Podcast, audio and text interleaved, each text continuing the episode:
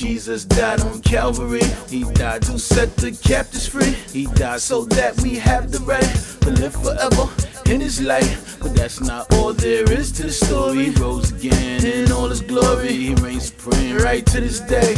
And this is cause to celebrate.